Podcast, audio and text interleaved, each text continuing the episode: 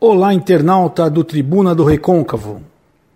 Na década de 50, o jurista e educador brasileiro Anísio Teixeira percebeu que das 8 milhões de crianças em idade escolar, apenas 300 mil conseguiam fechar o ciclo educacional. A partir desses dados, em 1961, Teixeira iniciou o planejamento da educação integral no Brasil através da criação de fundos diversos que seriam administrados por civis, eleitos e supervisionados pela comunidade. A ideia de Teixeira era a descentralização do sistema público de educação no Brasil. Em 1964, com a entrada dos militares no poder, as ideias de Teixeira foram abandonadas, porém, 30 anos depois, o ministro da Educação, Paulo Renato, resgatou a ideia de Teixeira com a criação do Fundef, atrelando o financiamento público ao número de alunos matriculados na educação fundamental, porém centralizando as decisões da educação brasileira em Brasília. Como o insucesso escolar do aluno, ou seja, a repetência, é comprovadamente o maior fator de abandono da escola,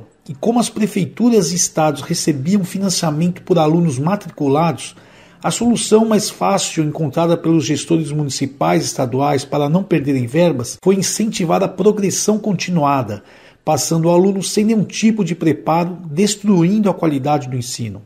Em 2006, o governo Lula criou o Fundeb, aumentando a abrangência do Estado sobre educação e, consequentemente, o financiamento. Como as regras de repasse se mantiveram, o grande problema da educação pública, que é a baixa qualidade do ensino, se perpetuou.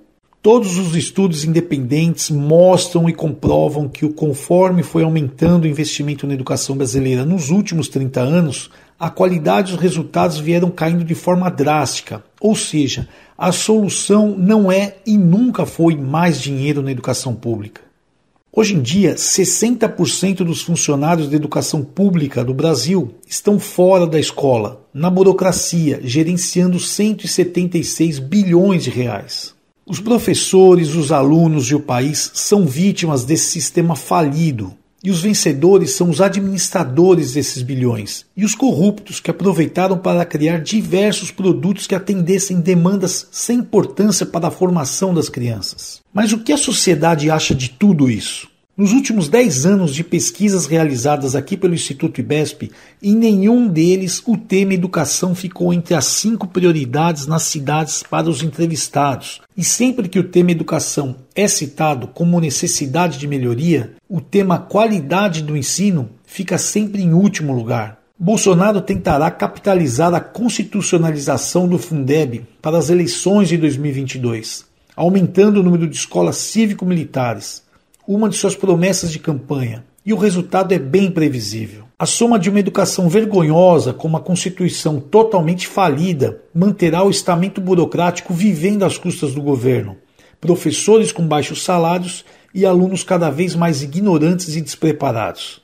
O grande brasileiro Anísio Teixeira foi preso e morto pelo regime militar em 1971, e a social-democracia e o positivismo conseguirão perpetuar a educação vergonhosa do jeito que temos hoje.